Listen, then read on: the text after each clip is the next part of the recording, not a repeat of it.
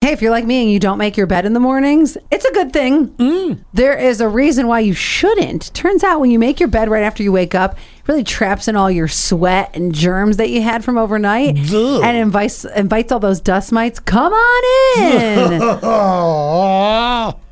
Thank you for that. so it's better to wait an hour or later or just like me just don't do it at all. Just leave it wide open and, you know, Did you make let your it bed air this out. morning? No, no, I did not. Do you ever make your bed? Yes, sometimes. Although I really should wash the sheets soon. I mean, it's it's getting past due.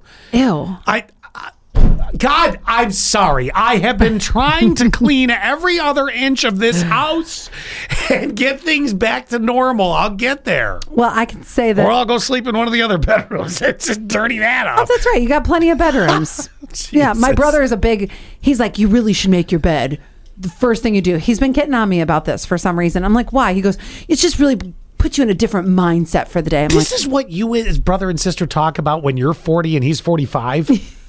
Making your flipping bed. I don't know why. My God, at least graduate to political. T- no, don't do that. with no, him. Don't- we've don't been do there, that. Don't and I do think it. that's why we we do it this way now. Because anytime we talk politics, w- uh, I end up crying.